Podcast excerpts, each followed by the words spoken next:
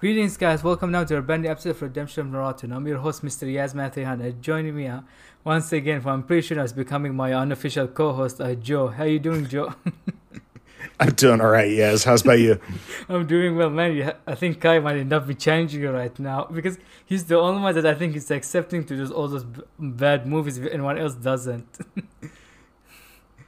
Yeah, I've uh, chosen to step away from a few now. Yeah. So, yeah. And what's really funny is that, like, I think I, I told you guys, he would buy, if there's not available digital, he would buy the physical media just to see them. he did it with Judge Dredd, he bought the DVD for it, and Master of the Universe, that one with Dolph Lundgren, he bought the Blu ray. That is a purchase that he made, yes. Yeah.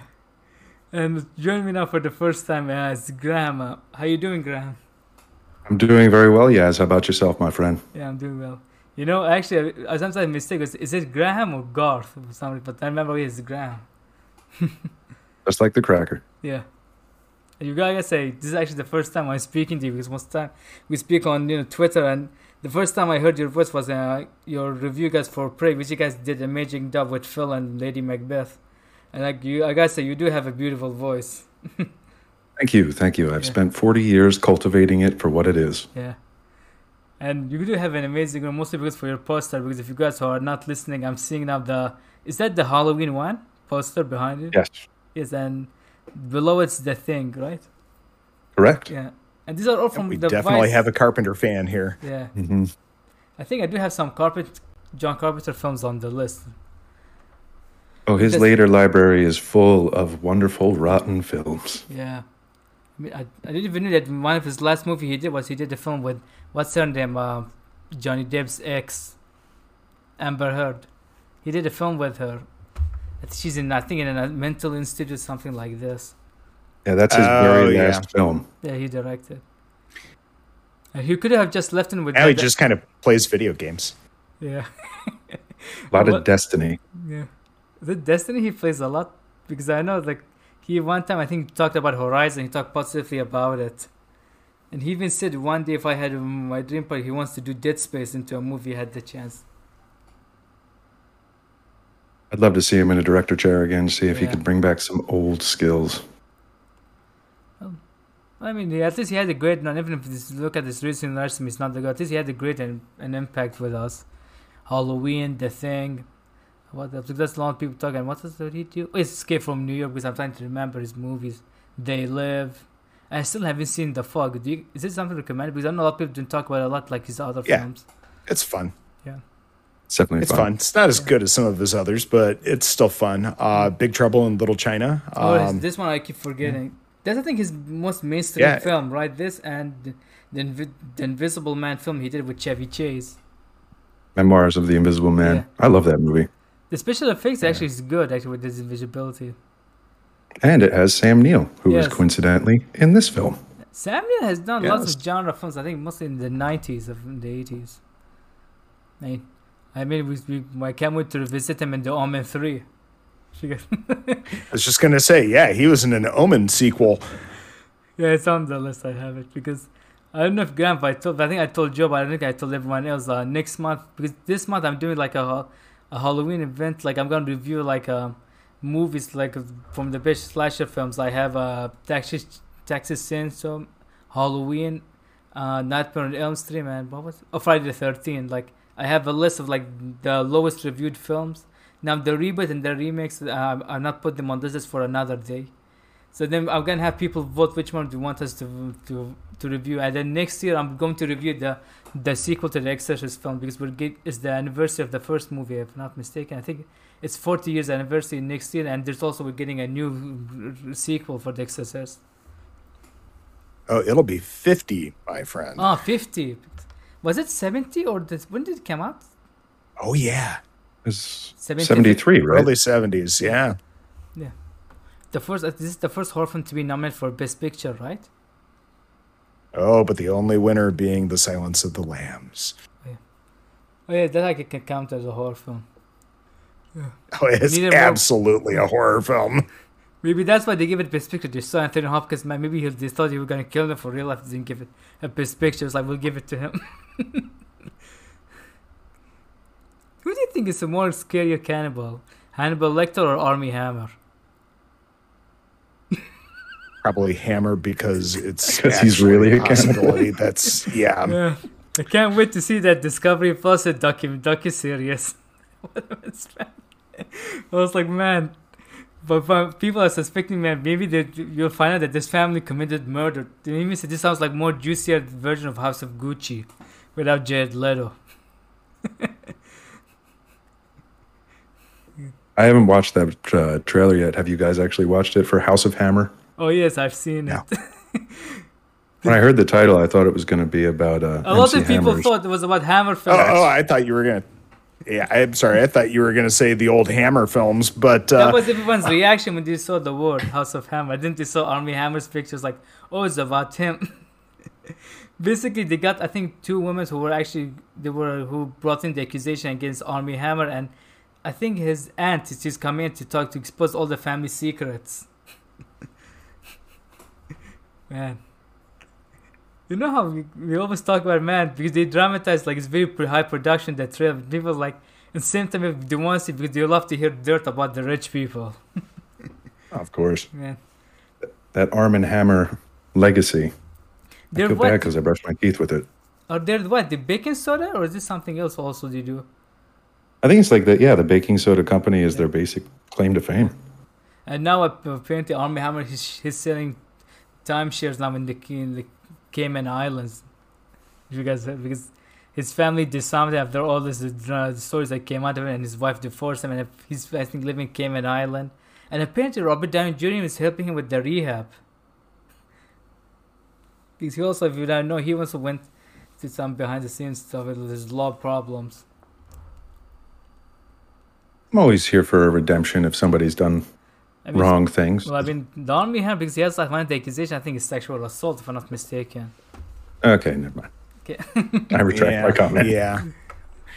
I was about to say I'm not sure how you come back from cannibalism, but uh, you know, I, I always want to know if there's validity to it or if it's just uh, I mean, like I a mean, blown up story that documentary he does coming is out, like a just weird imagine thing. the reception. sure. Well, I mean, it's like the kind of funny best friends. You know, apparently we ate we eat ass, but you know, I mean, who doesn't? we, we don't go that extra step further. I believe it's called Caligula, something like this. no, it's the other one. Uh, whatever. I mean, it's, it's the scene from uh, Game Over, man. If you guys seen, do you know that, that scene I'm talking about? I have not seen the film, but I remember that scene. I think Game it- over, man. It's the one with See, I the hear guys Game from. Over, man. I just think of Hudson and Aliens. Um, it's actually Yeah, the guys from yeah. Workaholic. They did a film for Rest in peace, Netflix. It's supposed to be a Die Hard ripoff. He actually grabs a guy, and he pull down the um, an overweight man's pants. He tells him eat his ass. He's like, fine, I'll do it. He doesn't. and everyone they start cheering him. Even the guy's like, don't stop.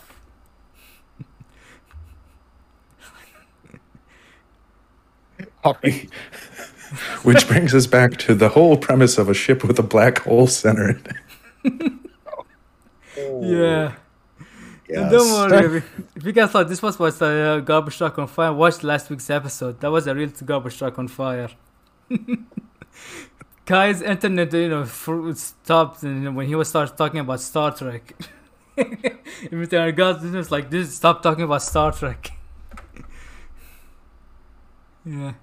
So I think you know we should start talking. We should stop talking about about the random stuff, talking about Armie Hammer and black holes and and eating ass. I mean, that's a down discussion for another topic. And you know, by the way, this is I guess you might let's see this is an an mature rated podcast. We say you know lots of stuff. I'm just laughing at just.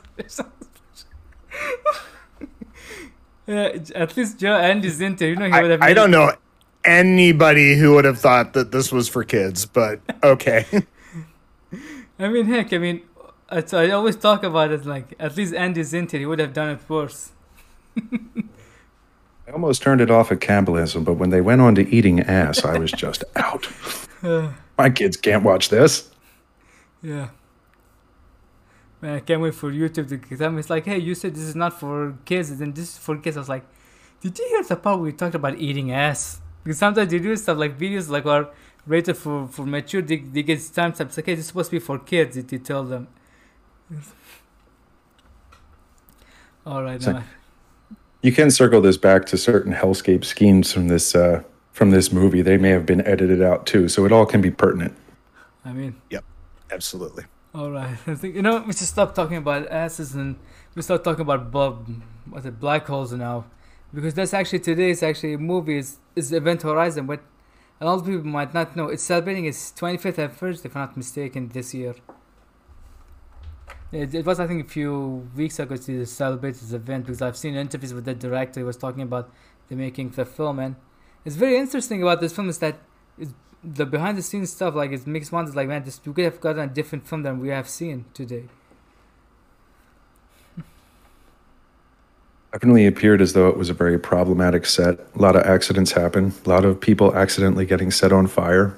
Injuries to actors. Sounded like it was quite a tumultuous shoot. I mean, knowing the set, you've seen how the how pointy everything is on set. You, I was surprised some nobody got didn't got injured. It, it did look like a very, very dangerous set. Yes. Yeah. Especially now that time the CG wasn't that big. But now everybody now uses CG because, and because now most of they had to rely on practical effects. Because people and wanted- that's just the thing. There's so much that's practical in this film that looks great. yeah And then there's 1997 CG. yeah. Don't make It's me talk okay about the water forgive. bottle that, that's floating in the air. Yeah. It's funny enough. I don't know if you guys noticed. Apparently, one of the items that was floating was a fictional book about Paul W. Anderson's autobiography. That's not I a real life that. book. Because I, I was reading like the, the um, an article about it. Yeah, and uh, so of course I and this- also, a watch that's floating is the same Omega watch that um, Lightyear and Armstrong wore for their first moonwalk, I believe. Really? Yeah, that's one I did not know. It's funny enough you mentioned like um mm, what's it what's it Buzz and who did you say? The the the watch Uh, Neil Armstrong Yes. and because Buzz one of the actors was in Apollo thirteen. Mm, It's actually Peters. She Yeah, I played Tom Hanks' Yes. wife. Yeah, that's actually a good film. I think people should go and watch that film. Mhm. I, I actually saw- always sometimes I love when you go back to these 90s movies because you'll see all these actors and actresses where it was kind of like sometimes the middle of their career, beginning of the career, and then they all became these giant actors that are still relevant today and still working, doing giant movies. It's pretty cool. Yeah. I mean, most of them, the big one, uh, most of them are not they're doing TVs. I mean, Laurence Fishburne is now still, I think, he's doing the big movies. I don't know if he's still doing the MCU after Ant Man, but we now he's doing the John Wick films. Uh, Has he done anything else besides mostly after Ant Man and John Wick and managed the DC films? Laurence Fishburne? Well, around the time of Man of Steel, he was in Hannibal. Yes, I thought he was in and, Hannibal. Um, And used to be married to Gina Torres, if I'm not mistaken. Mm-hmm. Yeah, she played his wife on the show too. Yeah. Yeah, he's outstanding. Um, still I mean, he's cool. No awesome he- career. Yeah, yeah, but this cast is just stacked. Yeah. Absolutely Richard, Richard stacked. Who's actually in Andy's now favorite TV show, The Rookie. Ah. Yeah, and also I remember him from the scene from what's it, Soul Plane, where Monique she does a, ca- a, a for- forces a cavity checks on him, just because he's a hot dude. I think it's better for if I let people who see the scene instead of me describing it. You get a Richardson in this too. Yeah. Um, Who I'm God, sad- you've sometimes got I'm- um, I mistake her for what's her name who sadly passed away, and hey, what's her name? Anne Heche. Anne Heche. Yes, yeah, because she kind of they look like the same. Sometimes I mistake them. And Did you guys notice the uh, uh, the suits, the the patches from the countries they were all representing, and how they kind of had some crazy foreshadowing? what was the hmm, I may have foreshadowing? missed that. So on the flight suits, they're obviously a, an international crew, and for all the European actors, they have a flag to signify a European Union, Yes. which is ridiculously Ah. cool foreshadowing. Um, And but then- for, England, And that, Sam Neill is Australian. They replaced the Union Jack with the Aboriginal flag because that was something that he wanted to do the flight to represent. And then Fishburne and the American actors just have the American flag. Yeah. But I thought that was pretty cool how they let them put their own little touches, and that has that weird foreshadowing that the European Union actually happened. Yeah, mine is conquering Mars and um, the moon in 2015, which is just how it opens. Right. I mean, we know we, we have Space Force, but we already came very late. so, so Yeah, like, that's always the fun bit of like uh, Predator 2, you know, talking about the far off future Yeah. of 1997 and, uh, you know, movies like Blade Runner talking about November 2019. Um, yeah, yeah, those uh, lovely visions Man, of the far off came very future. close because what year was the Running Man came out? The, the year supposed That to be have been set. in like early to mid 80s when Yeah, that we- film was out. when when the movie I think no what year was set 2000 let me check that because I know it's the same year Trump won the election. It was like this is the set in the same year. It was- eh, 2017 it was like wow.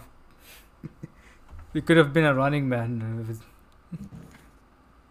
heck I would rather live in running man than a Trump in the USA that's saying a lot.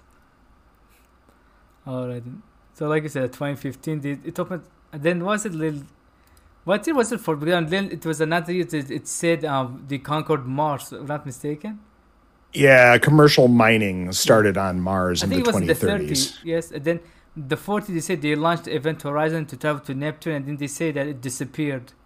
In the 40s, and and then now it's like uh, in 2047 they received like a distress call from Event Horizon, because the film like you know it it opens uh, with uh, what was it uh, what's his name uh, Sam Neill's character. Having a dream what looks inside the Event Horizon, and then he wakes up. He's actually in a space station, and then we don't see but we, we, we do find out that he gets later picked up by the Lewis and Clark ship um which, which is being led by Laurence Fishman's character uh, Captain Miller which also includes crew like uh Peters played by Kathleen Quinlan Stark that's how you pronounce her name right Stark? Mhm. yeah because uh, her her last name is spelled St- S-T-A-R-C-K because just want to make sure. Joely Richards and you got Cooper who's played by Richard T. Jones who I'm pretty sure they had if you if this movie got made today he was who, been played by Keegan Michael Key. That's what it feels like his performance Yeah, he provided some much needed comic relief in this film. uh, he's what's his character from Alien and Bill Back Back I always forget his character Bill Paxton's character in Aliens Hudson. Oh, Yes, Hudson. Hudson. Yeah, because if he's basically saying he's the Hudson of the group. Then you also got uh, Jack Noseworthy as as Justin, and uh, Jason Isaac. who I think he's a regular. He worked a lot with um, Paul W.S. Anderson. He plays DJ, and Sean Pertwee, whom people now know mostly as Alfred in Gotham as Smith. He's the pilot, if not mistaken. Yeah, so we, we see them like you know they, we don't but they're picking up they're traveling out to Neptune, but they don't know exactly what their mission is. They invited like Doctor Weir or Sam Neill's character, just like okay, can you explain us what's going on? And he tells them like we're trying to find you know the event horizon. He said that we got that was the discuss call we got from them, and he explains to them and something which we know Christopher Nolan stole for Interstellar.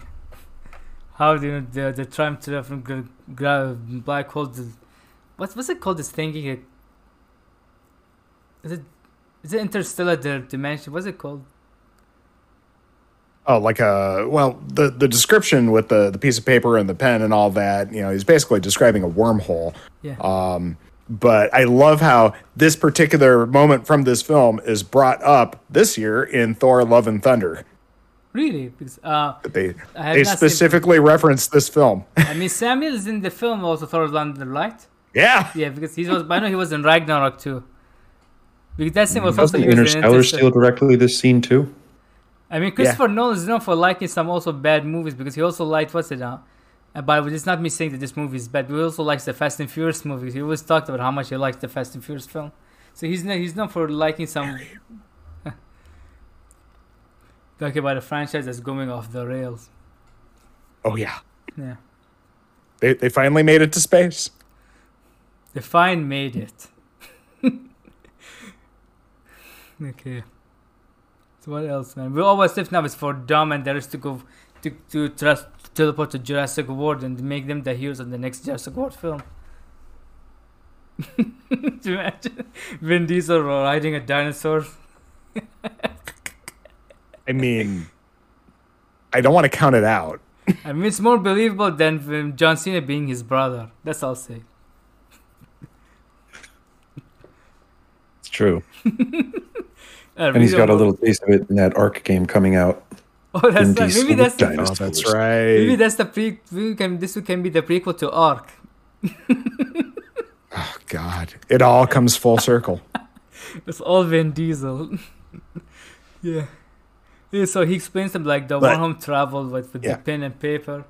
And then just like okay now we have to now you know go to this gravitational sleeping hibernation because it will take us time to travel. I think they take them seventy two days if I'm not mistaken. It's fifty some odd. Um, the the seventy some odd is how long they're adrift later on in the film. All right, and before um, that, I uh, forgot to mention, he plays them the audio before or after they go to the hibernation. It's after. Um, yeah. Because when they first bring him aboard, they're like, "Okay, ten minutes to the ion drive kicks in. We got to go into the you know coolers here." Um, and so, they, so they don't let him talk at all. Because I forgot at the beginning, he explains the whole thing, the wormhole thingy was before after the uh, hibernation. Yeah, it's after they wake up. Uh, so my bad, guy. So first they got the hibernation, then he explains to them like the wormhole thing. And and also when he was hibernation, he gets like dreams because we see like Sammy, he always gets the hallucination of his ex-wife. And then. And yep, then later, this is the first time that we see her without eyes. Yeah which was other foreshadowing later. And then of course there's where he tells them about the event horizon thing and about the what he's doing with the traveling the wormhole dimension and he even said that this is what we got the distress signal. Now was it DJ or, JD? I think it's DJ, right? It's Jason Isaacs' character. He he opened like you know the the audio device which says uh, "Liberate me." It was for, he said that said that's that's Latin for "save me." So this is what they hear, and then they travel like then they, they reach the event horizon, but it gets a little bit shaky in the beginning because of the weather around Neptune. And the the ship design actually, I would say actually this looks very like aliens because I'm not surprised because uh, Paul and Anders Paul Anderson is a big alien guy. And we will later go on to do Alien versus Predator, and he talked about. If you remember, hearing him always talk about how much he loves aliens. So I won't be surprised. Some of the alien elements, the reason why he designed the ship. And, also, you guys read yeah, that. the uh, the design of the Event Horizon is pretty damn cool. Yeah. Um, it, it's very good production design in this yeah. film. Uh, I feel like the the uh, Lewis and Clark is um, a, a, little generic in comparison, mm. but uh, but yeah, uh, the the main ship is a lot of fun. Yeah, and Miller's floating captain chair is awesome though. Oh yeah, oh yeah. I, am always a sucker for that type of thing. Wee! I thought like he's having fun. He's like stunning, like wee. yeah. But but the way I know, I feel like it was not safe because it was from a, a, a, handle from above instead of like below. Because I feel like imagine this one gets broken. Because at least if it's below, it might be way safer. yeah. So they dug the ship and they and they entered inside the ship. Yeah, and did you notice that the uh, the um, airlock is number thirteen in Roman numerals? Yes, thirteen. Because of course it is. What was it? 13? Unlucky thirteen. Oh, that's why unlucky thirteen. Because I, guess I don't have strong knowledge about this stuff. It's not nothing religious, anything, right? Because I know there's lots of uh, yeah. religious theme in this film because with hell, etc. Oh, there's tons. There's crosses everywhere in this yeah. film. Um, yeah, I'm not sure, but behind the superstition behind 13, it's just it's like why they don't put a 13th floor in hotels and stuff. It's just considered an unlucky number. Yeah, yeah, because uh, and the and black cat and the crack, you break your mother's back. And was it? Oh, yes, and and also we this also we find out about like you know the ship. I, I was reading about it. It's signed after the Notre Dame, right? Mm-hmm. Hmm. That's what I've heard. Um, anything you guys want to say about the, the ship again before we move on? Uh, the one little trivia I thought was cool was that when they do that initial pan by, mm. uh, they do hide an X-wing fighter from Star Wars in the construct of the underbelly of the ship. So if you're watching it, you can look out for that right before they get to that Dock 13. George Lucas was like, "Hey, if I did not no- notice that." Money. Yeah, And now it's Disney money. yeah. Disney. Well, Hey, the Millennium Falcons and Blade Runner. And he had true. Harrison Ford. He gave them like, I'm pretty sure Harrison was like, I don't care, put it. Knowing him. like, yeah, what was that? Oh, yes, um, because now with Mickey, they just sent a mass after them. Why did you put the X-Wing in my room? uh, you know, it'd be funny if Disney buys Paramount just to, to remove the X-Wing from this film. And imagine them owning Star Trek and Star Wars. Maybe we get the crossover that we were waiting. Uh, And I guy was like, anybody needs that. no. yeah. Disney, if you're listening, do it just to piss off Guy. Hmm. That'll be a good thing. Uh, it's like, oh yes, um, so they they land actually, you know, inside the ship, and what happens that Miller tells him like, hey, I'm taking Justin and uh, Pierce with me inside the ship. While the doc- the doctor waits, they start to come in, but said no, until we make sure everything is safe and we can. And they also before that they also did the bioscan. They didn't notice any living. But they do know some heat signature, but no living humans. They go on inside and they see like everything is very floating around and the doctor I think uh, P- I mean Pierce like she she goes on to the bridge and she sees like a floating dead body that's been scarred and, then while Justin he goes on to the to the that's the engineering room where the black hole is is in it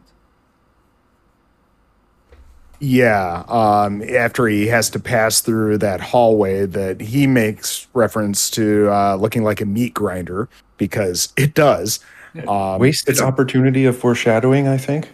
Yeah, I do love uh, Peter's on the bridge though, where she notices the blood on the console, and she makes the comment, "Oh, there's blood here," and we get the shot of her walking past uh, a wall, and then there's a lightning flash from Neptune, and you see all this gore caked in all the different little crevices, uh, skulls, and everything else uh, from the previous crew. yeah Uh, that's a fun touch. They never show you what happened to the bodies this is supposed to be their bodies What's left of them? Yeah. Hmm. That's the question. What happened to the bodies? The only explanation I can think of, maybe the guy who you see him dying, maybe he he threw the bodies into the portal, and then maybe he might be subconscious. Maybe he killed himself. Of course, now Justin now he's in the engineering room. The portal gets activated by on its own, and then did, did you really have to? You see something, you have to put your finger in it. I mean, heck, I would never put something in my finger in it. And I just noticed that I, I said something sexual I'm not supposed to say. Apologies, like I mean with the beginning with ah screw it, like so.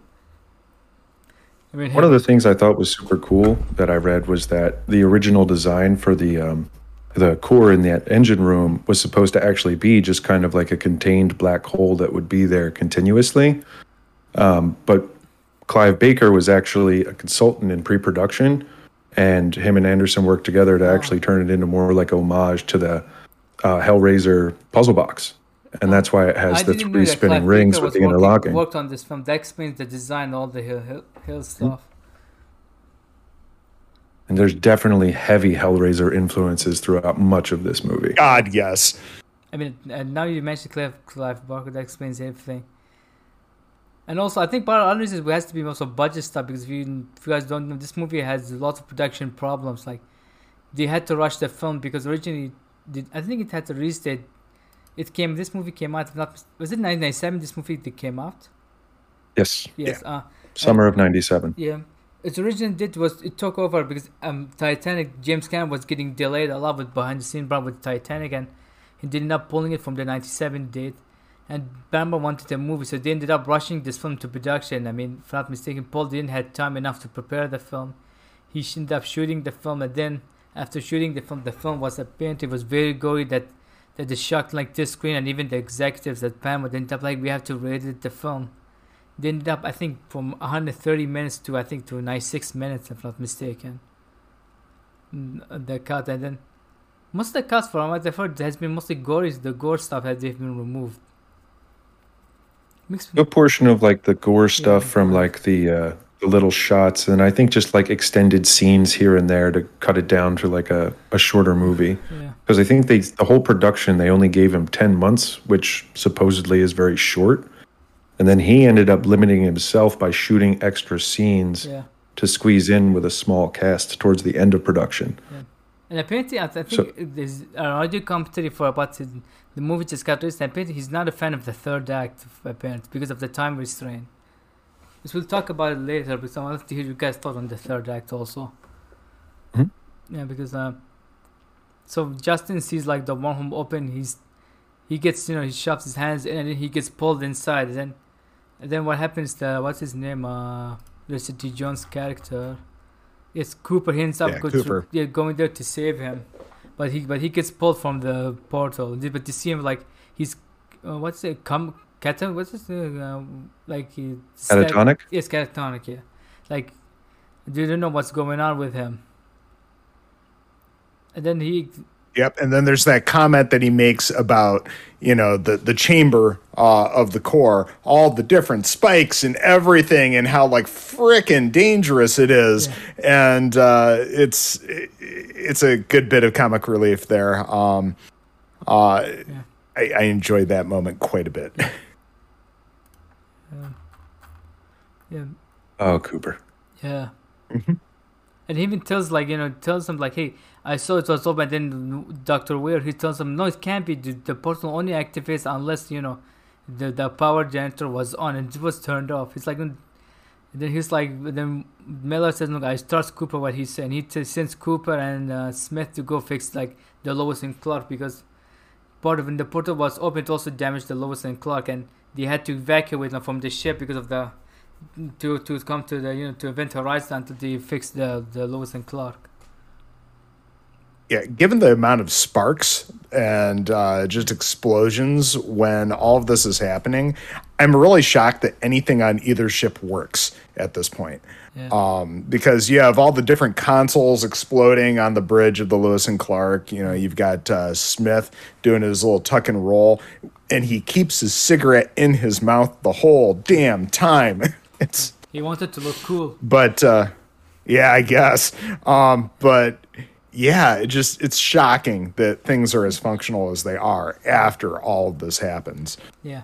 we get there, I definitely have some uh, some comments on the way that they fix the Lewis and Clark with Oh yeah. what looks like space duct tape, I mean duct tapes. I mean, did you see holding the wing together. skyscraper? It's like ready. Have you seen there's skyscraper? duct tape on uh uh, uh miller's chair uh on the bridge Oh, of gotta the lewis and clark yeah um Is that supposed to be maybe a joke like duct tape saves everything? Because I think this Maybe. is a bad this is a better use of duct tape than skyscraper with the one with the rock. he uses Yeah, duct tape to climb a building. And I remember Alex, the Superman slave, like he's actually works in construction. This actually he hated the movie because of this. yeah. So Oh, the, the rock movies. yeah, so where and Mel deciding I'm gonna go check like see what's going on. He they, they open like they go to engineering, they they pull the pen, he goes inside and and before that we see like Peter's like she's she's actually with Justin and in the medical room and then she hears something. She tells she first, first thinks DJ but then she calls me it's like no I'm not in this room. She goes on she's like what looks like a cover and this someone's like is scratching it. She pulls and she sees her son with his leg uh, what looks like he's been uh, damaged. Then, then she found um, DJ comes in. She, she turns out she's like she's not there. Then that's when we we cut to the to Miller and where he goes inside the the ship to fix like the the, the motherboards etc. That scene actually felt very remind me of what's what like I mentioned a cube, because it, did cube came Mm. before or after this film? good question Let me check. I'm not 100% Because it, it's around the same era Oh, uh, for sure but It came. It Hmm. got uh, September. Came out nice time. So I think they came out the same year. So I think maybe so it's coincidence. Coincidence. Uh, because uh, what's it? Oh yes, because because I know that Cube was made the same people who worked on an Orphan Black and Splice. Yeah, what was that? Oh yeah, so he goes and he starts hearing the voice of his ex-wife, and he's, but then later, Miller starts screaming for Weir. Then, because the Weir, you know, he starts screaming like, "Come help me!" He screams for Miller, but then Miller starts turns out he sees fire coming from the water, and he sees a dead body coming from the water. And that's when after that they start talking with everyone. This of course they say that this can be just a news because it looked very real and stuff. People say maybe Yeah, that's he a- makes a comment that he could feel the heat coming off of it. It couldn't have been a vision. And I find it interesting that even though Weir is having visions as well, he never owns up to seeing anything throughout the most like most of the course of the movie. He kind of just blames everybody else on having hallucinations and doesn't even share that he's seeing his ex-wife. The only theory I have, maybe it's because he knew maybe this portal will open to number, one, but the movies doesn't make it. He doesn't know it goes to hell, right? He doesn't when, it, when the portal. It's like it just dimension, but it doesn't know it will go to hell. The portal, unless maybe he knew and he was lying. Maybe he because you know, do you know like the Christian believes like if you, com- do the Christian believe that if someone commits suicide, they go to hell? Yeah, It's I mean, kind of old In the belief system, it's kinda Christian there. thinking, yeah. Maybe that's. but I was maybe- curious if there was. Maybe that's Please why ask. because maybe that's why he wants to go to hell to, to get his wife. Maybe that's why. It's supposed to be something like. and I was curious if that was like a like a subplot that they maybe got extracted from the primary movie where he had some idea of There- like there's that a- might have been a long Maybe term there's some stuff maybe there because I even know some of the editing because, uh, because I think that wife she was naked because they had to edit out some of the her nude scenes in the film. Because Yeah, some there, there's a lot in this film that feels like there's just stuff missing. because for- I'm um, you know, third- through because the film I editing was process. To find it to be short. Yeah, Yeah. but yeah, uh, you know, he he he's obviously racked by guilt that she killed herself because he was never there because he was working on this ship. You know, uh, that this project consumed his life. He he specifically brings this up uh, later in the film, but um, Maybe it's something he doesn't want to admit it in real life. Maybe he's still holding on to his. Yeah, because he only brings it up while he's having that vision later too. Yeah, because Hmm. because we know Miller. We're gonna talk about it later. He talks about his stuff and and Peter's the one that I'm kind of confused. Uh, is his is her son dead? No, but uh, I think he is in a wheelchair. Yeah. So there was probably some horrible accident or Maybe something. that's her fault. Maybe she's and it, and again, it, it seems like there's something that was probably a flashback or an additional scene or something that helps to tie those things a little bit together. Because we understand um, from Miller, like he he explains to him, like we find out that the Burning Man is actually uh, one of his colleagues who uh, he had to let go because they had to save the others, and he was calling for him to save him, but he said, "I can't do. I had to save my friend," and even tells DJ, like I never told anyone else. Expect expect you right now. Hmm. 'Cause we don't know and they because they say the ship it kind of manifests your biggest guilt and fears That's as like the thing, weapon it uses against you. Stark comes and she tells him this, and because I wonder, did Stark also had a hallucination or something in it? Because we know that what's You don't see any Yeah, because, that because she spent, had. because we spent a lot of time in the ship, and Cooper, he spent and spent they spent most time fixing the Lewis and Clark. They're not mostly inside the ship, so we don't know if Cooper and it- Smith don't really get a lot of on the event horizon time So maybe that's why because they're Smith not wants no affected. part of being on Yeah. the ship. Yeah, because that's why we. But I think it's here. Yep. Um, I. Th- it... I'm sorry. Go ahead. Let me see what there's to talk. So they even said like they have I think about 20 hours because the because for us the carbon dioxide filter were end it, or is everybody would end up dying? Because that's why they're working very mu- on the hours to make sure everything's working. Uh, let's see what happens next here. Then I think it's I think here- Justin, right? No, I think here I think it's where it's where I think the part where Miller tells DJ, and then after that is the Justin part, and then DJ tells him I mistranslated. It says it didn't it didn't say uh Yeah, it's not save us. It's uh, save yourselves. yeah, from hell, liberate Mhm. tutemet ex inferis, something like this. Oh wait, I, I was wrong. It was actually what was it? It was Justin first. Yeah, This scene messed me up. It's when I was scary, young. and because she wakes up, she doesn't find him, and See, and then that's where um, what was yeah, because that's what because Justin he leaves. Because I apologize because I because I've I don't remember some part I don't remember exactly the audio in translation or when what scene happens people are listening or watching. Because this is actually my first time watching the film, so I try to keep this as much as fresh as I can.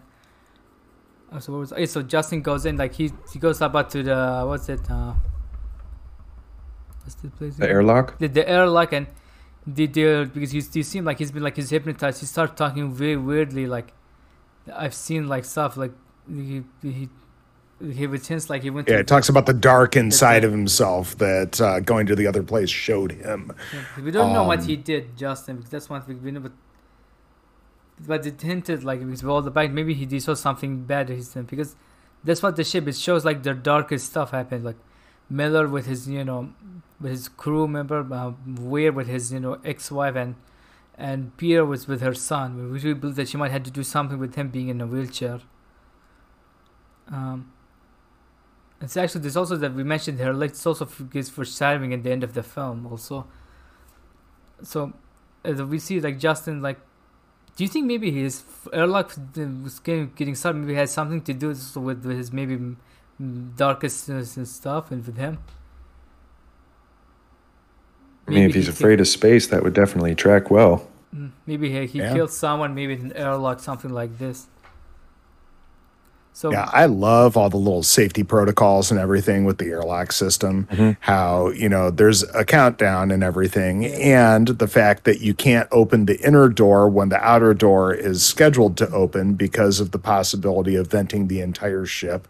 I also love that tiny little shot of his hand hovering over the uh, button to cancel the countdown and immediately shifting over to the one to actually get it going.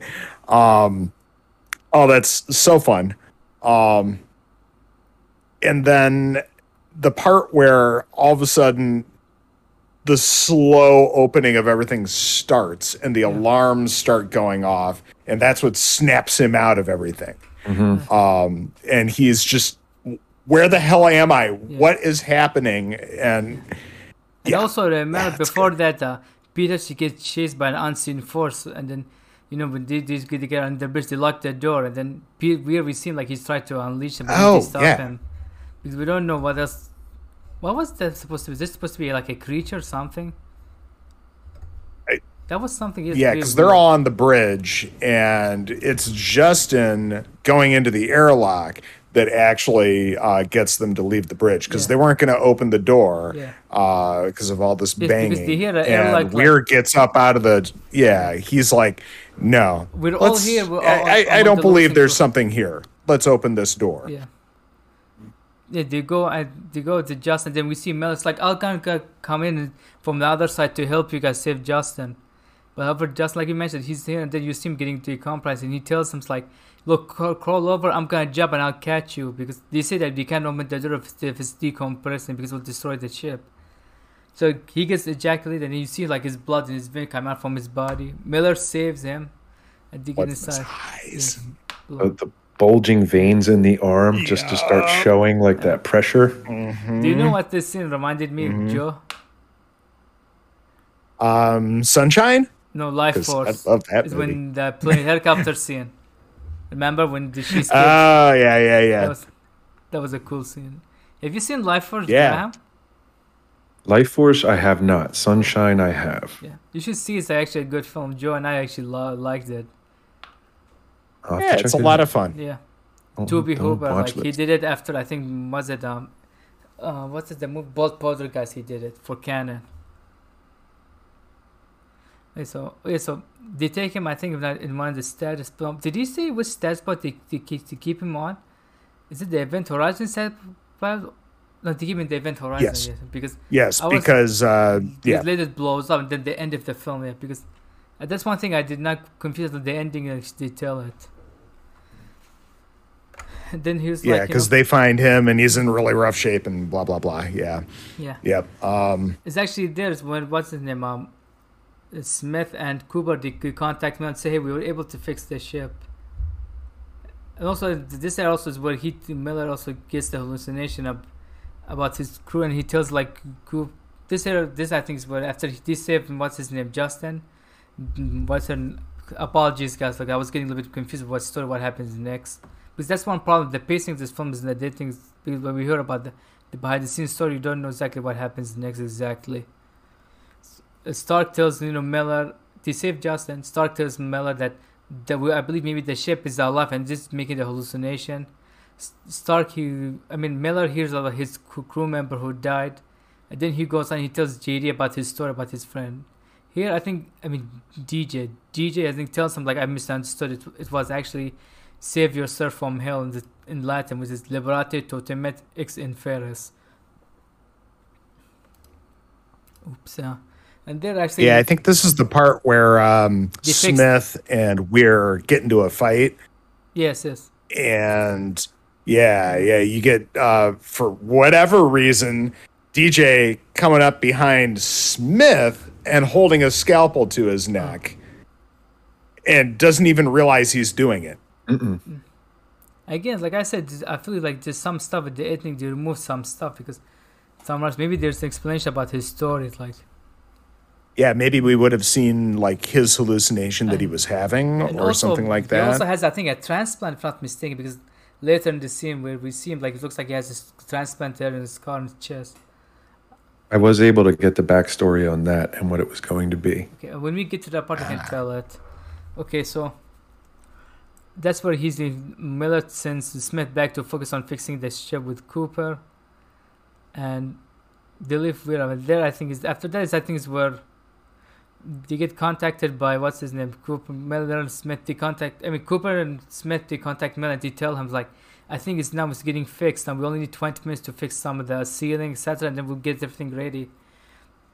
And that's where he tells them, like, okay, guys, so we gotta move move out away from the event horizon. We're gonna, I'm going to blow it up. We're going to blow it up. Doctor Will says, no, we can't do this. Like, no, we have to do it. I don't care what you're doing. We're going to blow the ship. I mean, he tells them like to start grab all the audio devices, everything, so we can send it to to Earth, and we tell them what happened because he said our mission was to find survivors and and strike the ship. But he said there's no survivors and the ship is beyond damage. We have we have to send them this audio device because that's there's also where they also come across the video, everything what happened. To see the torture of people getting mutilated and murdered, and and you see like the phrase. Which apparently I don't know if you do that they said they had actual people who were mutilated for this scene. Amputate amputees. Amputees. Amputees and real porn stars were used to make it exceptionally graphic. Man. And that's just the edited version. Just imagine what the unedited version would have been. Yeah, I don't. A lot of people. I was reading. You know, a lot of people say that they they want to see this director's cut extended version, and then I kind of agree with the fact that when you're dealing with something like the subject of what this ship is trying to say, what your mind can turn it into and expand upon it is ten times worse than what you could actually probably see. And I kind of like It's the that it's H.P. not in there. Lovecraft philosophy of horror. I mean, Exactly. Spielberg did it with Jaws, and what was it also? I think Schumacher did it with Lost Boys. You know, remember when in, we we don't see the shark Yeah. in Jaws and Lost Boys, we don't see them flying. He he, he did like an area shot, like you seen people's reaction, what happened. Because most of the time, this thing Mm-hmm. Yep. gets made because they don't they don't have the budget. It's like how can we save budget? This one, I think, because they had the Yeah, budget. and if you want to see an orgy of death, just watch Society. what he said. I don't know why this, but I said. Or if you want to see people having sex, go to go watch Pornhub. It's gross. It's gross. Yeah. Or go watch European Oh, films. There. European films that, that do this kind of stuff. Yeah. what was it? Or I go just read got Clive that mental Barker image no- society in my brain. Thanks, Joe. Uh huh. Yeah, you're welcome. Yeah. Thankfully, I have not seen it, but I might see it later and have this stuck in my image. Alright, so. I said the, they escape like the bridge, and we see like Pierce and Smith, they're removing the carbon you know, filters. And then she hears sound coming, and she sees her son. She starts chasing him. And then she uh, she sees her, she goes to him, and she falls. And like I mentioned, the for Sammy, her son's leg, you see like when she falls, her her leg also gets broken, split apart. and here is actually Her whole damn body Yeah. gets broken. Let's Yeah. be fair. yeah, it's blown, but you do notice the the I noticed, do you guys notice the legs? It looked like almost all four of her limbs just got Yeah, but I, I destroyed. didn't notice Yeah. but I noticed the legs because I think they heavily focus on the legs.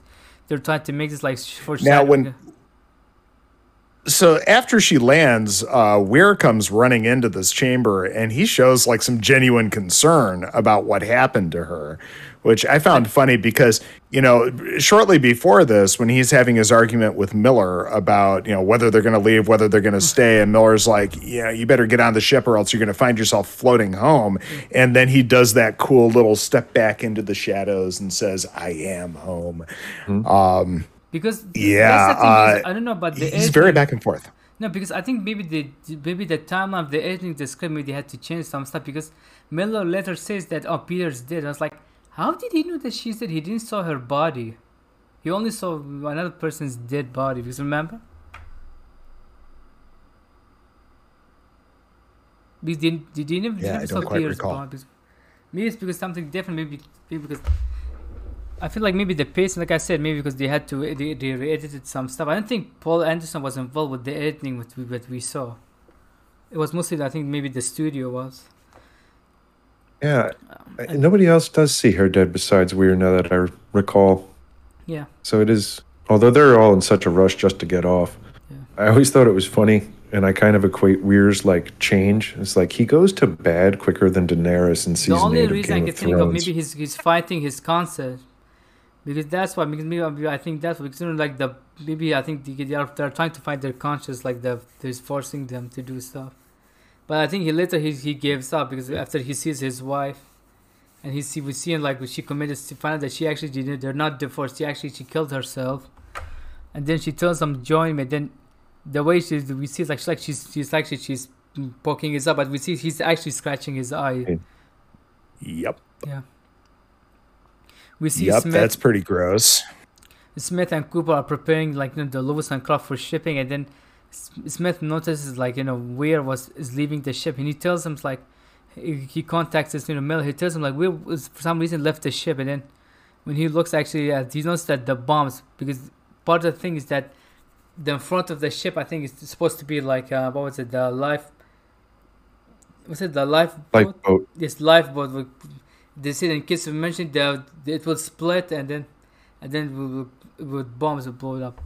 So he knows like two bombs were are missing. He tells Smith like leave there, Lewis and Clark. There's a bomb. He planted a bomb. Lu- Smith said no, I have to find the bomb. He unfortunately he arrives too late. It blows up, kills Smith, and then Cooper from he gets drafted. And real, of course they had to make him return back. He, he uses his air, his air was it his his he uses oxygen air to to flow to to use as a pressure to fall back. And for some reason, uh, the way it shows, you don't see the the event horizon. It's like, is he flying to Neptune? he looks like he's flying to. He was pretty far Yeah. away when he was able, but I, I love how long the scene is of him being thrown out into space and just his commentary about the shitty situation. Um, it, it's it's entertaining to say the least. And just the way that he blasts off like Iron Man style, like Yeah. on his way back, like, and of course you got to get the line in. Ah, and by the way, uh, I did not. I love, I love the '90s so much. Yeah, Oh yeah, Yeah. of course. Just imagine this was Samuel Jackson. it was he was salted more. So they probably a little inspiration there. So Miller and Stark and they, they end up they go inside to the bridge and I mean Miller goes in and he sees Stark on the ground because I think because they, they I think they removed something because don't see like when we're like attacking her. Maybe they I don't because, because then we see he sees him like oh that's right. I forgot. He contacts his Deej and he tells him like if Miller blew up the Lewis and Clark is if you see him like kill him and if and he turns around, but Weir comes in, he kills him, and then he he dissects him. Miller comes in front, he arrives to, he sees him like he's been, like what's it, dissected and stuff. His guts been up on the on the ground, and then he's been hanged. This one I think was Yeah, another he's imagery from almost like a reverse blood eagle. yeah.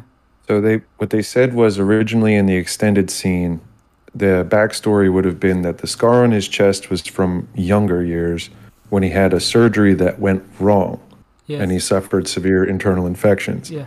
And his fear was supposed to be of being dissected alive, which is why he does. And in the original edit, right before when uh, when Miller finds him, he was supposed to look up to insinuate that he's still alive and just completely dissected and looking at himself on the table below him. Hmm. It's just like, ooh. Oof. That sounds like something would fit the, the, the tone of the film. They kept it without interfering. Oh yeah. yeah. Because uh, I don't know. Because I remember I was just mentioned the deleted scene. I remember the aliens. I saw the deleted scene where Hudson, because when Ripley is walking, out, she sees Hudson is being cocooned and he's, and he's about to blow. She hands him a grenade and then she leaves. Because then we, we don't see what happens to Hudson. He gets dragged down. And aliens. I seem to remember that was supposed to be Paul Reiser's character. Yeah, I that think she it's Paul gives the Reiser. grenade to. No, because it makes sense. Maybe Um, it was Kirk. Hudson because because she cared for him a lot. Nobody cared about Paul Reiser's character. So he goes. That's where he goes to the bridge. He finds Stark, and then he sees Weir like with with his eyes being you know stitched. He even tells him the line. I think a lot of people talk about. Where we're going, you don't need eyes to see things. That's where he activates the portal. Then we see him like, what's his name? Cooper. Cooper uh, is it Cooper? Jesse D. Jones' character. Yeah, because he comes into he tells me I'm alive. Then what's his name? Weird turns out he shoots. Oh shoots shit! I the can't window. stop. And That's what Oh, I think oh, it's so weird is like he shoots It's the so window, then he good. blows the hole, then he gets thrown out from space. But but you know Miller and and Stark they were able to, to remove. That's I think is is this part where I think Paul Anderson said I think the outcome is not a big fan of because of the restoration that they're rushing of the film. What did you guys I agree also with him? thought that Stark was going to get cut in half by that door. Oh. The way that Yeah. it's shot, I was just like, oh, this would be a great way to. And it's like, no, man, they keep subverting my expectations with cutting people up with meat grinders and doors. Maybe there were they had to they ended up like I mentioned they, they ended up removing the scene because of the studio. Okay, now what was on? Uh, oh yes, um. So they leave. Yeah, the- this is the part where that uh, tank gets jostled loose, and you get that, uh, you know, uh, very Warner Brothers cartoon style sound effect. Oh effect. yes, Um, it's just weird. Uh, I thought it was going to hit you know Sam. Then he gets thrown out, but no, it didn't. no, Yeah, because. Yeah, because so this I think is where Sam he gets thrown up because of the pressure, and then we see like Miller and what's her name Stark. They they they able to leave the room and have the room sealed. Then they hear like their son. It's like they can't it can't be weird. They say no, it's actually Coop and he's uh, has survived. He tells them now, what should we do now? also, how is there any air left on this ship? that was what I was It's just like say. the I mean, Sulaco in Aliens. I even said like remember the big when they heard they even said like they didn't have money. It's like ah fuck. It sounds like the last part. Part of it might have been something might have been phony. Then it's like things were getting rushed. Didn't have time. It's like just to finish everything quickly as we can. That's when he says. That's when Miller tells him, "Look, we're gonna separate the ship with the life pods. You go. I'm gonna set the timer. You guys go in there and set, set the life pod. They go on inside to Cooper and start to set the life pod while Miller goes in to set the time the time bomb, the bombs. I mean, because not time because he use a detonator and a switch instead of a timer. You know, Stark and you see Cooper. Do you see that there's blood starts filling the room? This is it's supposed to be a hallucination, actual blood of the ship. Hmm. I think they don't want know. to do a Um, shining knot. That's what they were trying to make a shining knot because with the blood of Well, that blood doesn't look half as good as the blood in The Shining. So. I mean, if you understand the But it's definitely an I. I appreciate the nod. yeah. Yeah. So and after that, you know, you know, Miller, he sees like his partner is coming. in, It's like, what do like? Like he starts releasing fire on him. and He has to run. He goes back into the engineering room. Yeah, that means that he can't go back now to to the, to the, the life pod. And then this, I think he, I do like this part with the his his crew member comes in. He kicks him. It's kind of is a dummy. It looks stupid that scene. And then just like he tells him like you're not my you're you're an hallucination. And then you see it's actually you know, Doctor. He's like I told you the ship would bring me back. We're part to get together. And that's when he we see him show him the hallucination of his crew member getting tortured and disfigured. Which apparently there might have been a longer start of this is one of the deleted scene where we've seen more bigger graph graphical version of this scene. But then then you mentioned Clive Barker, then that makes it some of the images feels like something from Hellraiser. Definitely. Yeah, and of course, like you know, Miller actually he def- he, he defeats him, and then he grabs the uh, the detonator, he blows up the ship to separate them, because uh, because it doesn't blow because it goes right into the the black hole, while you see like Starck and Cooper are looking as the ship goes down. Then it cuts to like is- um like few few days later, I think seventy two days later, something like this, where you see it because they are, because when they uh, released the life pod, the uh, Cooper made sure that the beacon is transmitted to come and save them. You see like two like soldiers come in, and this I think we find out that uh, Justin's also survived because you hear them mention the people's name. They wake up Starck, and then you see like the guy lifts his helmet, and it's actually with Doctor Weir. Then she starts screaming. And then Cooper says, "Hey, look, everything is fine." Except then you see him with the other rescue team. They're talking to them, and then you see the clock, the door on its own closes by itself. And that's how the movie ends. So I think what I think the ending for me, I read it, it sounds like the sh- the prodigy. yeah the the the, the band because. Do you guys think with the ship still alive? It's not part of the like the life pod now. Well, I feel like, for, unfortunately for Miller, it's not like he just gets to die. He does go to hell, Oh yeah, with the you know? Yeah. With Weir. It's like I'm willing to take. He even says like, "Take me, leave my crew." It's like no, everyone has to come. I think he was willing to sacrifice himself, and we do see That's like a hell of a sacrifice. yeah, and I think my my theory at the end is like it sounds like maybe the, the hell is the ship is still part of the small crew, like the that's the ship, the lifeboat, because because you know that's how also was the Doctor Will wakes up because remember he wakes up also with a hallucination nightmare when he after he wakes up from the chamber. I think maybe that's because that's very similar. So we don't know if that was did you really got served or maybe the, the ship is still alive. That maybe he's torturing them again. I, I think it's just more of a nightmare, uh, given the trauma of the situation. Quite a But jump uh, scare. Yeah, jump. yeah, you know, They it. sometimes do this, like maybe they're trying to create a jump scare. And that was, I think, if I'm not mistaken, Event Horizon. And Yeah. to be fair, I think it's actually an enjoyable film. But I know I will admit it's just actually Paul W. Anderson's best film since. But if I had to say favorite, I think Mortal Kombat is still my favorite. It's more entertaining than this film. And this film feels like you know I feel like it's, it should, it should have never been a studio film because the way they, they were trying to go, it feels like they were trying to go something like you mentioned, like the Hellraisers. I think it should have been like a small studio, like indie film, like like Hellraiser doing it. Because it's- Yeah, but you wouldn't have gotten the production value for the sets, unfortunately. Um, that's that's the one area where this being a studio film really shines. Uh, it's for the most part really gorgeous to look at. Um, it's it's got some good gore and good scares for us horror fans for sure. Um, Yeah. eh, yeah, there's clearly studio meddling and just missing stuff um for sure um but yeah it's still a was actually a very, a very lower budget than what they gave. And studio would never would have interfered with it. Because, Yeah. because I think that's why it's because the major studio wanted a tentpole movie for the summer. They didn't want to something with imagery stuff because I don't know how the end result would have been if they had kept it. Would have been they've made the film better or not. But I do hope because you know Well, Paul Davis. I think its runtime is a strong point. Yeah. Yeah. Yeah. It's like I love Yeah, it hour respects and a half time, for sure. movies. Yeah, because I'm because I'm because I mean I am curious to see uh, like the director's cut because they, they say that this is not his cut because we saw Hellraiser two I mean Highlander two, uh, when Joe I'm pretty sure wish he was more drunk than he was in that episode. Oh, I love Highlander was too. not drunk but i was drinking for sure um yeah and it, that it version made that we saw was not the theatrical version. We said was actually the edited version and and it was better than the theatrical yeah, version. yeah so it's it, not it makes it perfect- better for sure I, I can't imagine what kind of a train wreck that original theatrical cut would have been. Um, I'm glad that I've not had to suffer through. Um, yeah, because we don't know if the, studio were willing to, to because they said you have to find a copy and stuff.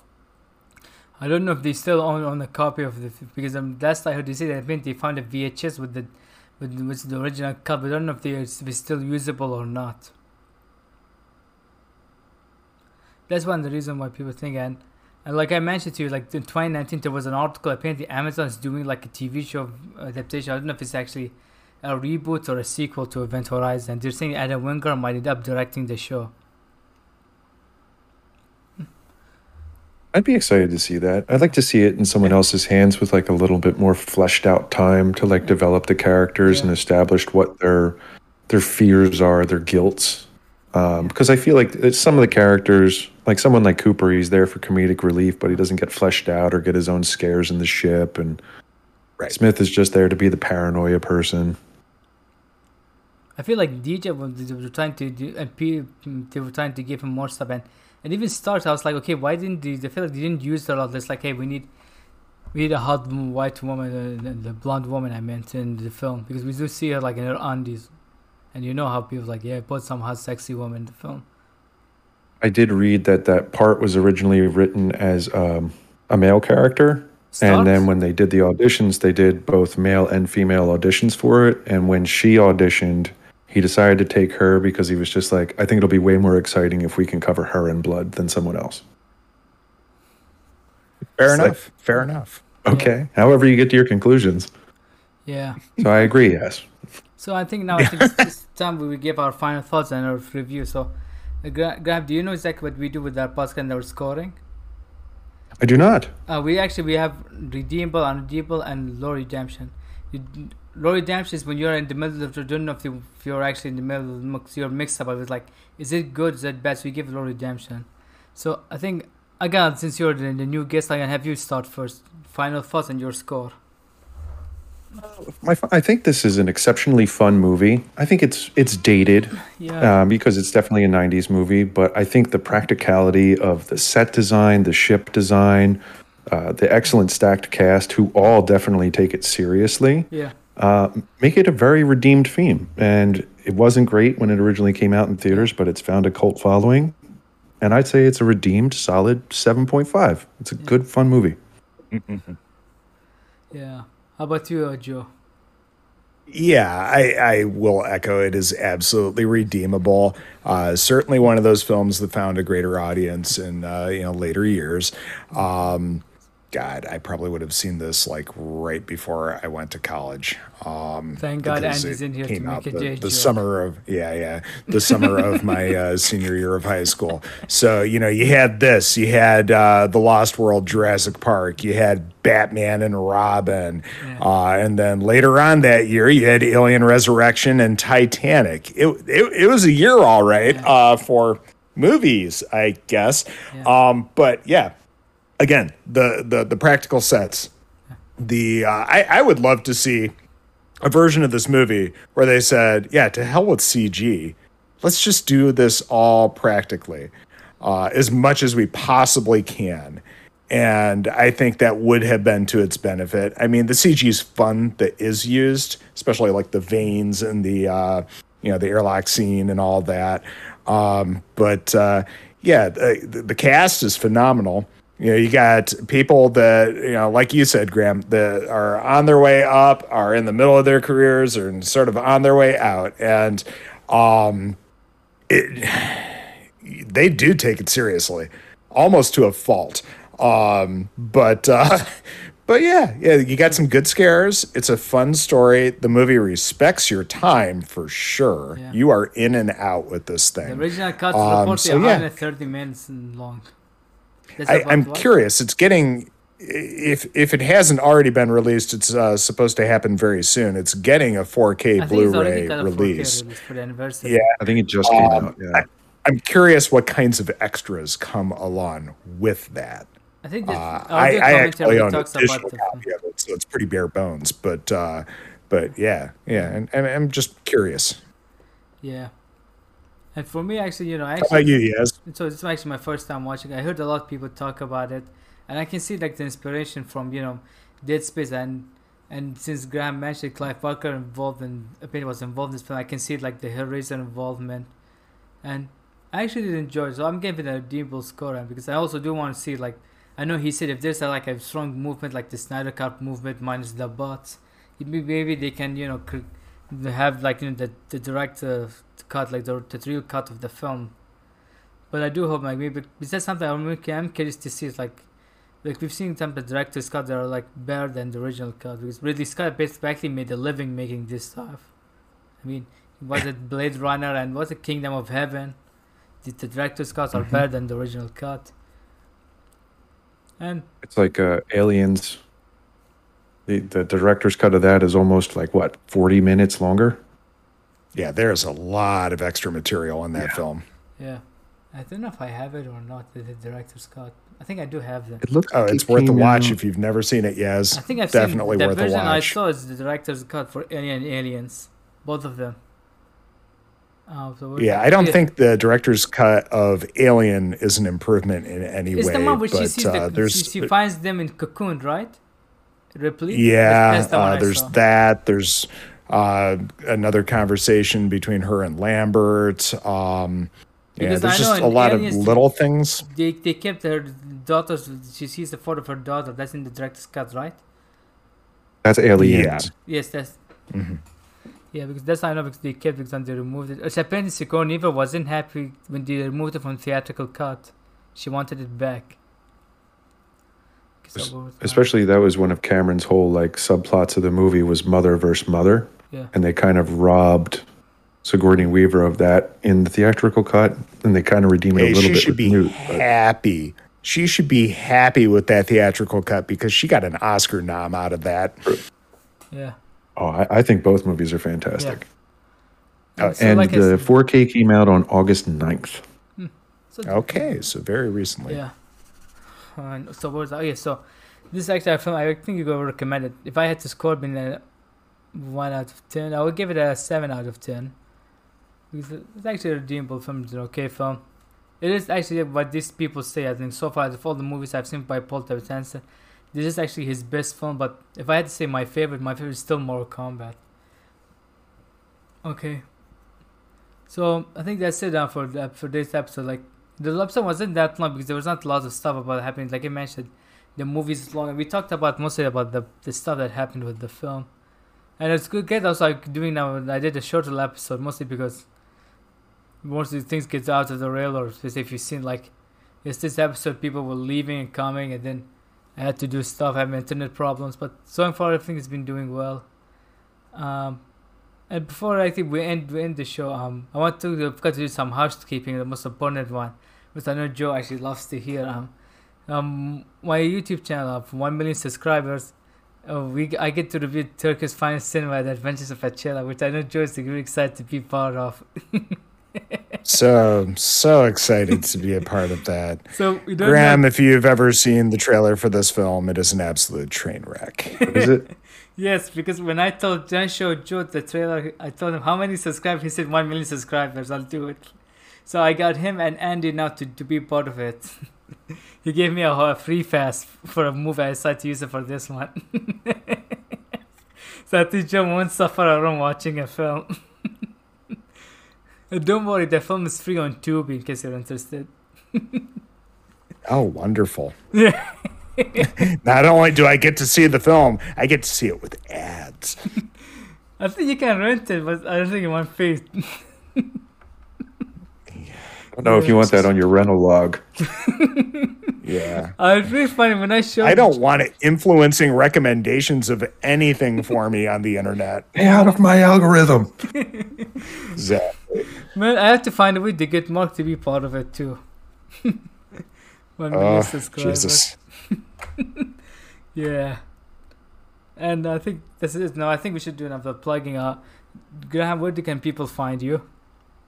Uh, my name is Graham Brooker, and you can find me as G underscore bomb82 on Twitter. And I don't support cannibalism, but I do support eating ass. Yeah. This should be like how we end the show. Uh, Joe, what about you? Where people can find you? Uh, you can find me on Twitter at Jay Mertens. You can also find uh, my show Murders with Mertens on YouTube.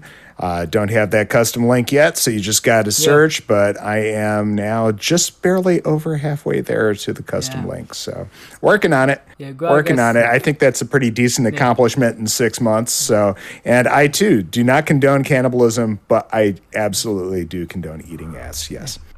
Yeah. Yeah. So go and support Joe. Oh, yes. What are we going to throw in the comments uh, to make sure that people made it this far? Uh, say uh, I don't know. Booty tooty. How about that? Okay. Do it. Yes. All right. No, no. Something booty. Since we're talking about ass, we'll make it ass related. Why not? All it right. all comes full circle, gentlemen. So you can find me at Yes. the Yazman 300 and Twitch for some. I mean Twitter for some reason they, they suspended my old account. I'm using this. Uh, yes 300 Pro on Twitter and Instagram for for my podcast information. Linktree. I think you can find this podcast. I mean on YouTube and for the video version and for audio version it's available on most podcasts. But most you can find the most main was Spotify and Apple. Uh, thanks guys for, for watching and remember. We can we can we we, do, we don't support cannibalism, but we do support eating ass. So bye everyone.